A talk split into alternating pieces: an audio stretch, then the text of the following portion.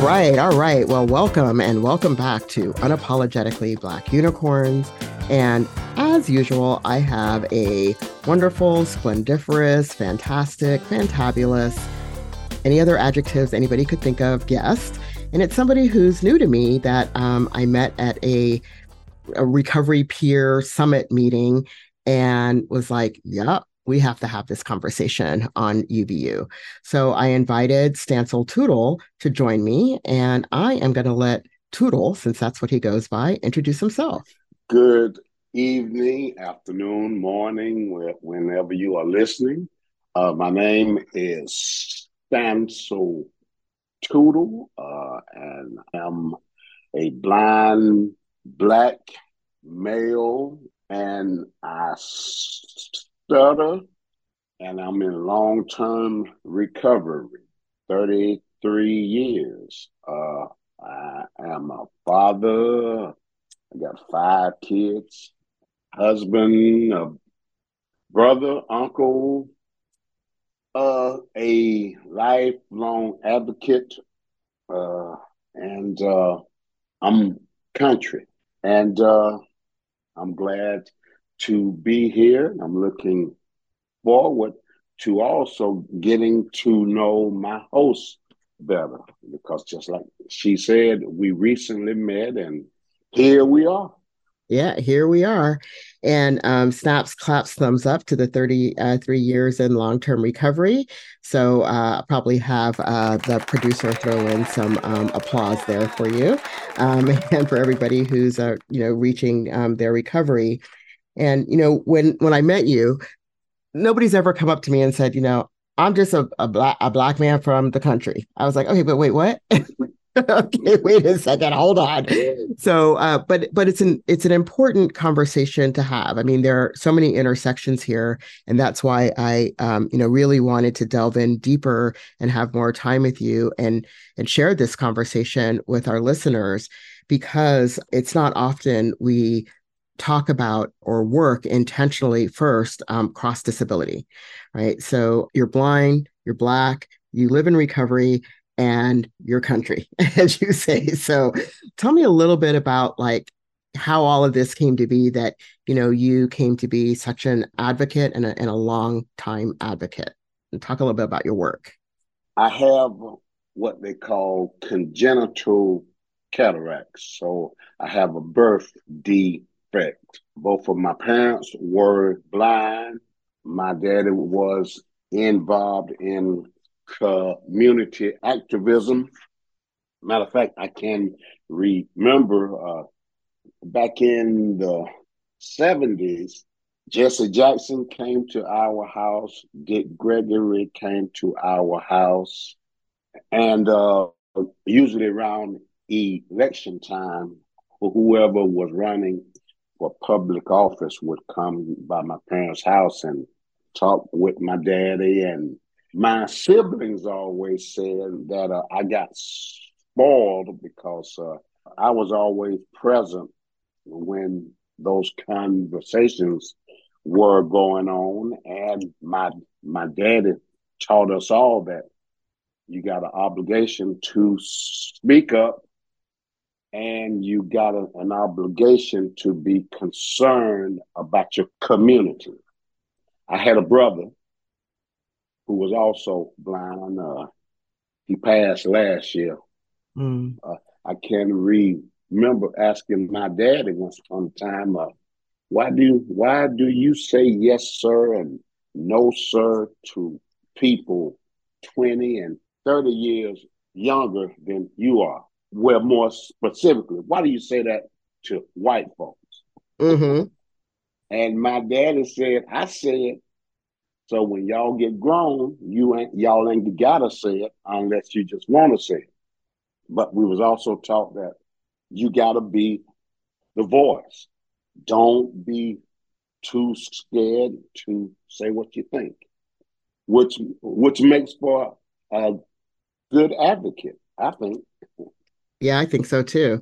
But um, you know, and I think too about, you know, my father and, and mother as examples, you know, to me and my brother as well as, you know, having to advocate, you know, for ourselves, you know you have a voice your voice counts and your perspectives count and so that's something that my mom and dad would show up in a school in a heartbeat if they if they saw something like you know teachers trying to put us in classes that you know were less than and all that kind of stuff it's like uh no no they would show up and say uh-uh that is not even going to happen. So you know we we really did learn um, from our parents about you know how to be good advocates as well. So you know when you got into sort of the work of of advocacy i mean seeing it as like part of what you're doing that also included being part of the you know recovery movement and by the way, I want to say first, before I forgot to say something, I saw you and your brother, or did I hear you and your brother? I can't remember if I saw it on a YouTube or heard it. Can't remember.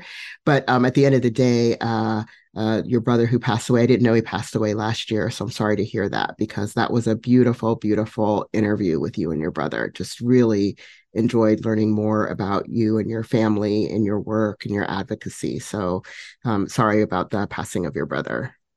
Yeah, thanks. Yeah, uh, cause the other piece, uh, like I said, by my brother being blind, also, we were sent to a residential school for blind folks. So uh, we were more closer than with all of the other siblings and stuff mm-hmm. because uh, throughout the year we were 200 miles away from home. Mm-hmm. He was four years older than me, but yeah. we were the team. We were yeah. the team. Once he came in, you know, them people say, "There come them Tootle boys." so, so tell me about your recovery journey a little bit. Oh, uh, like I said, thirty-three years. I went into treatment to hide I didn't go into treatment because I wanted to stop using drugs. I went into treatment to hide because I had them got into some trouble and some people were looking for me. Mm. When I was using, I had tried to quit several times because uh, another thing that my parents taught us is by you being blind and by you being black, you got to work twice as hard as the average person if you want the same type type of recognition that the average person get. And so that really made me strive to be a overachiever. And so when I wanted to stop using crack, I tried every method that I could think of and none of them worked for me. So I had came to the conclusion that I was just going to die using drugs.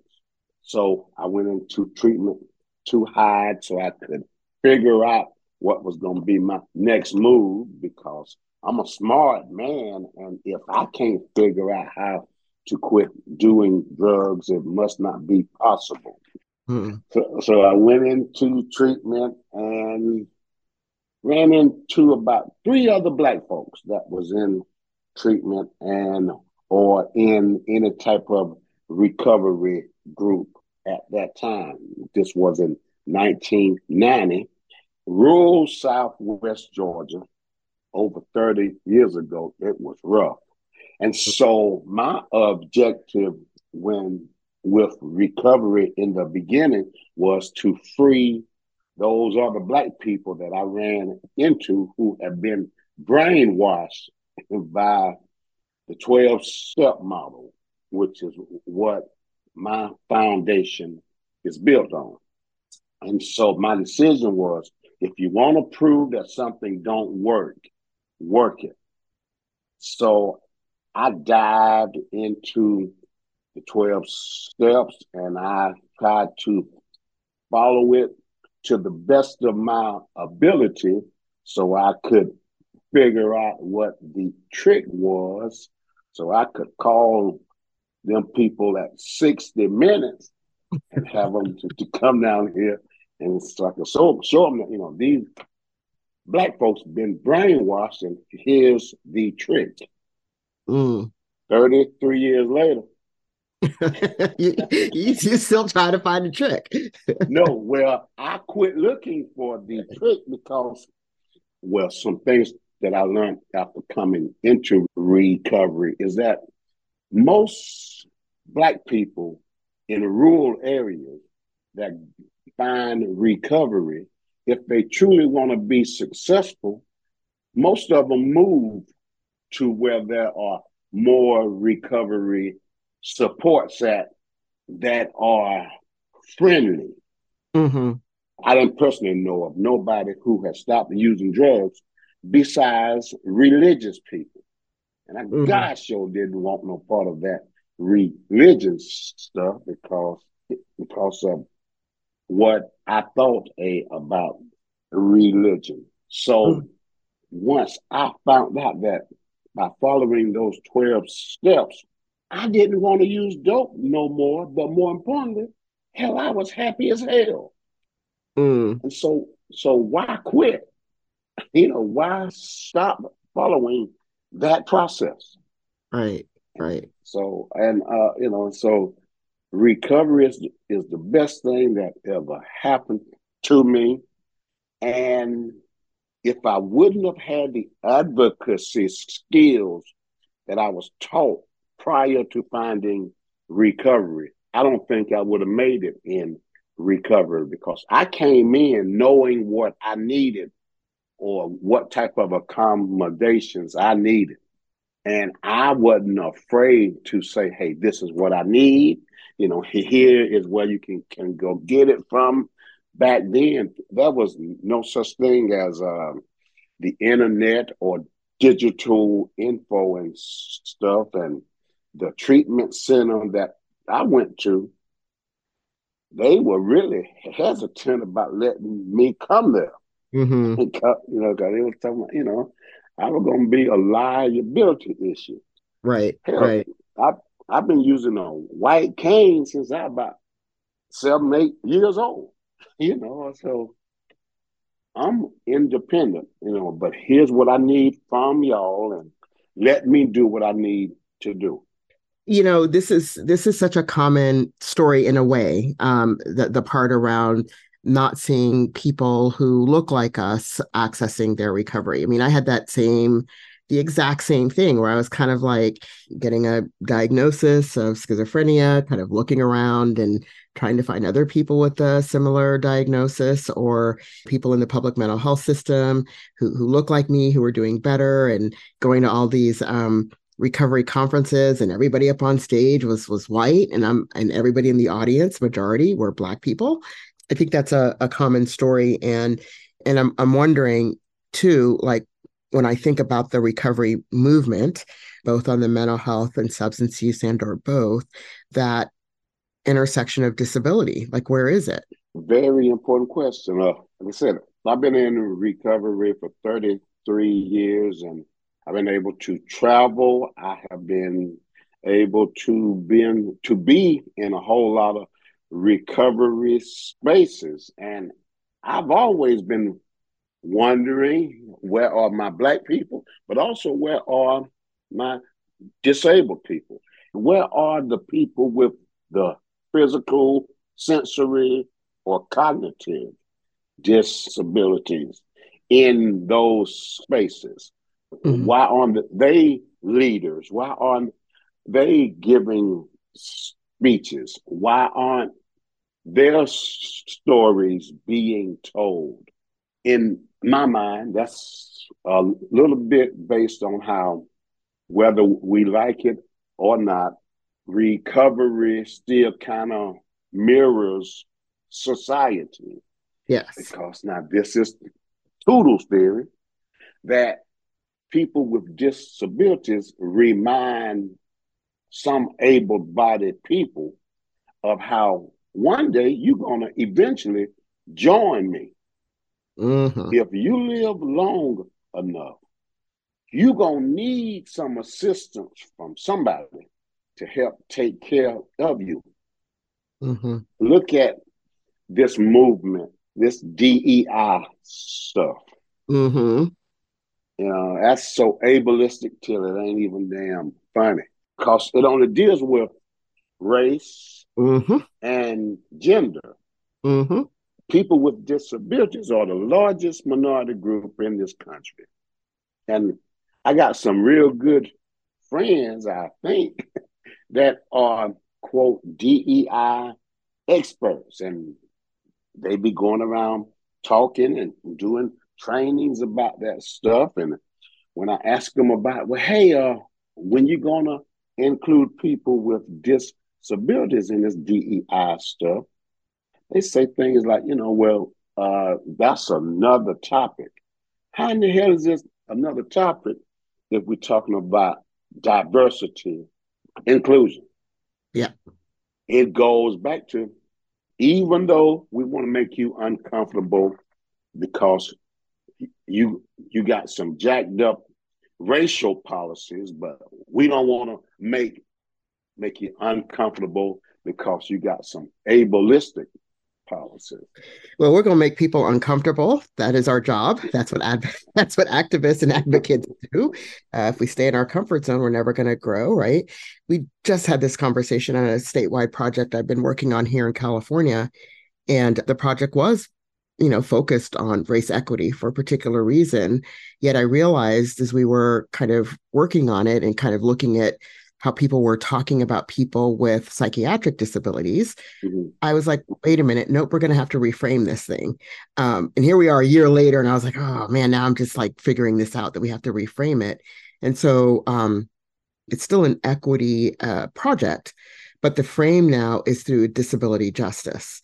So when you frame it through disability justice, you get all of these intersections of race, gender, ableism, saneism. You get the whole nine yards of it, but it's framed through that disability frame versus through like the race frame first. So I think people have a hard time holding more than one thing in their brain at one time. You know what I mean? Um, in general. And I think intersectionality and things like disability justice means you have to hold a bunch of things in your mind at the same time. You have to hold um, disability and racism and sexism. You know, you have to deal with it all at the same time. It's not that's over there and this one's over here. We'll deal with that later. That's sort of my thought about it too. Keris Myrick's thought.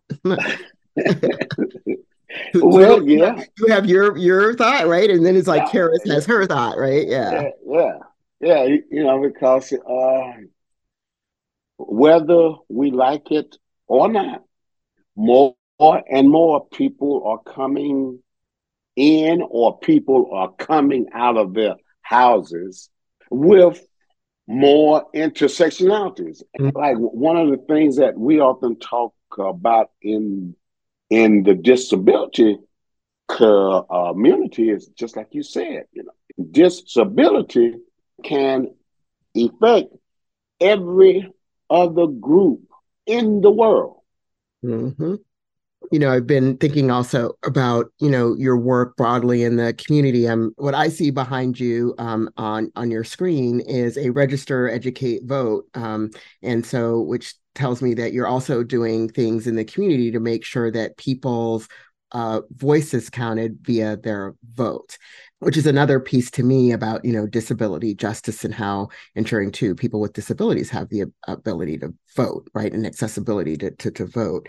So tell me a little bit about some of some of that work I, I think we talked about this when when we were at that recovery meeting together too. The political process that covers all of my other all of my intersectionalities also. Uh the vote is your voice. And for so many years, so many people were locked out of using that power. If you don't vote, number one, like they always say, you really don't have a, a reason to say nothing. But also, if you can vote, you have an obligation to do your research. But going back to the largest minority group in this country, people with disabilities are the largest minority voting bloc in this country. Mm-hmm. But um, most of us don't vote, or if we vote, you know, uh, we don't play a active role in the political process. So we encourage disabled people to become more active. And we also encourage people to tell other folks mm-hmm. a, about the power of the vote, but also to educate people about different issues. Right. Don't let your mama tell you what is important to you, or, or don't let your neighbor tell you that Sam Smith is the best candidate for your city council. You do your research. Go to your council meetings and do your part because if people had their way, they would make sure that some of my disabled brothers and sisters would be kept in the house. You're such an asset to your community. I'm just sitting here kind of going, oh my gosh, okay, wow, wow. Just really blown away by by your work and um, you know, being able to have this conversation and you know, realizing the other thing that we had talked about um, when we were there at that meeting, you know, we both talked about being podcasters and um, any advice to people about uh, because I know where to get the information as far as like what makes for an accessible website. So I know where to go to get that information. You know, I know in the in the recovery um, community in particular, you know now nowadays when people are introducing themselves they're doing um you know descriptions of themselves and their background which i did not start this meeting with we just jumped in. But um you've heard me describe myself i still that same person and my background is blurred out. But anyway so you know what? Yeah. You know what? Uh let's talk about that for just a minute. Yeah let's because i have mixed i have mixed information about that whole situation. Well it's one of them type deals. I guess the best way to describe it is uh, it's best to ask. but but now here's my issue with this people describing their self. Number one, are you gonna tell me the information I want to know? You know, and are you gonna tell me like if you got a mole on the side of your jaw and I'm wearing a beige shirt and and behind me are pictures of blase, blase, blase, blah. Now, if that information don't have nothing to do with what we're gonna be talking about, what's the point? Mm. That stuff is useless. Mm. Un- unless we talking about fashion or you know, or unless we're talking about makeup. You know, mm-hmm. what's the what's the point? Mm. Because you know, under normal circumstances, if we were face to damn face, I still wouldn't know how your ass looks. Mm-hmm. But you know, so I think that that was a a bunch of seeing people got mm-hmm. together and said, you, you know, let's do this because this this would help those people that can't see. What is most important? I mean i think there's the face to face like what's important. And then there's I, I think some of this to me also cropped up during zoom right? Where yeah. people are on zoom and um, that's where at least i had more introduction to people doing this you know kind of self description sort of stuff. And and yeah. to me then the question is what is important like what's important? Yeah. Yeah. Yeah. Yeah. You know, because prior to Zoom, you never saw no speaker at the podium describing themselves because it do, it didn't have nothing to do with their presentation. Mm-hmm. Mm-hmm. You know, but it's an instant feel good for people that can see that they are quote being more accommodating Mm-hmm. But uh, I just don't see the use in it. Mm-hmm. And and I, I, got some other blind folk who done cuss me out when I vocalize that too, you know, because so you know, but uh that's Tootle's theory. Tootle's theory. Okay. Yeah. We're, we're gonna have to call this podcast Tootle's theory. but I, I think I think for me the thing that um you know, I, I, I do want to be most cognizant of during meetings, whether it be on Zoom or in person. But I think, you know, is and, and maybe I'm lucky that I have somewhat of a distinctive voice that people are able to put my voice to my name. So mm-hmm. even if you can't see me from afar, or if I'm not on screen, or if you can't see me at all, that um, you know when you hear this voice, it is attached to this name, Keris. So, um, and and I know it, t- it might take people a little while, so I say, "Oh, this is Keris talking. This is Keris." Even when I'm off screen, I will say, "Oh, this is Keris," and then I'll say what I have to say, so people can place like, where is that, you know, disembodied voice coming from? You know what I mean? That's that's, that's different. Yeah, that's now to to call to say your name when you speaking. Now that is appropriate, mm. mainly you know because like on Zoom, whenever a person is speaking, from what I have been told, their name pops up. Mm-hmm. So if you are the speaker, you know, it is appropriate to say what your name is. And usually, even when I attend meetings in person, and, and I've been doing this for years, I always ask, if at all possible, whenever somebody is talking in the room, could you say what your name is so I can associate a name with a voice? Mm-hmm. Now that's that's totally different from mm-hmm. describing mm-hmm. what you got on or how you look. Or like I say, yeah. you ain't gonna tell me nothing that's relevant to what I want to know. Yeah. And the only other thing I might do because I, I, because of my distinctive voice, I will identify my gender because some mm-hmm. people mm. don't know what my gender is because my voice can either be that of yeah, a man yeah. or it could be that of a woman or it could be that. So I I do that just because it, it if you don't know who I am. Um, as a matter of fact, somebody was texting me, "Did you change your gender?" I was like, "What? what, what, what, what, gender am I now? Like, what's what's going on?" well, they called you a he, and I'm like, "Okay, well then they don't know me, and they probably just heard my voice and may assume that I was male." You know, again, no harm, no foul. I, I get how that can happen. You got a real good radio voice too. You, oh, thank you. you. I have been told. Give, yeah, yeah, I have been told.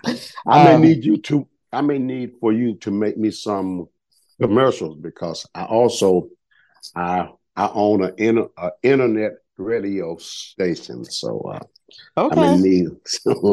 So, All right, talk to us. you got an audience here who wants to know about your internet radio station, so you have the platform. Tell us about it. Called Third Eye Radio Network. We can be found on Get Me Radio. We can be found on OO Tunes. We can be found on Live 365. I'm a music connoisseur. The only thing closer than my brother to me throughout my life has been music. Mm-hmm. I love music. I love you know, and in my spaces, there's always music playing. Mm-hmm. Always. Mm-hmm. That's how it was at my daddy house too. So uh, there's no telling what you gonna hear on Third Eye Radio, but it's all stuff that I personally picked out and loaded up there, and I'm and I'm legal. and so you're and, uh, legal, okay? Yeah. Well, that thank God you said that, right? So thank you. yeah, I'll pay royalties and stuff. Yeah. Yeah, yeah. Okay, definitely. We'll check it out and we'll make sure that uh, all of the links are in the um, description and make everything accessible. Okay, got it. Yeah, and okay. we're gonna and you gonna have to come on my podcast. All right, that's exactly how this works. That's exactly. um, so share and share alike. So as we're um, getting ready to wrap up, um, there's one thing that I ask all of my guests to do. I call it wisdom dropping. I have no idea where I came up with that, but that's what it is. And it's just an opportunity for you to share that one piece of wisdom that you didn't share or that, you know, you want to make sure our, you know, our audience um, has, if it's an action step, anything. So what's your wisdom dropping before we um, log off here? Well, I end all of my shows, DJ shows, my, my podcast, everything with uh, be good to yourself, be good to each other, and please be good to this planet. Mm-mm. Snaps, claps, thumbs up. Thank you so much, Tootle, for joining me on Unapologetically Black Unicorns. Thank you. Thank you. Thank you. Peace, y'all. All right. Peace out. And, uh, you know, for our, our listeners, y'all know where to find us. You know what you're supposed to do. The, the producer says, comment, like, subscribe, all that fun stuff. And, and I think the most important thing to do is to share the podcast with others. There are going to be people who need to hear the messages that Tootle shared and hear the conversation. So make sure to share. And until then, we'll see you next time on Unapologetically Black Unicorns.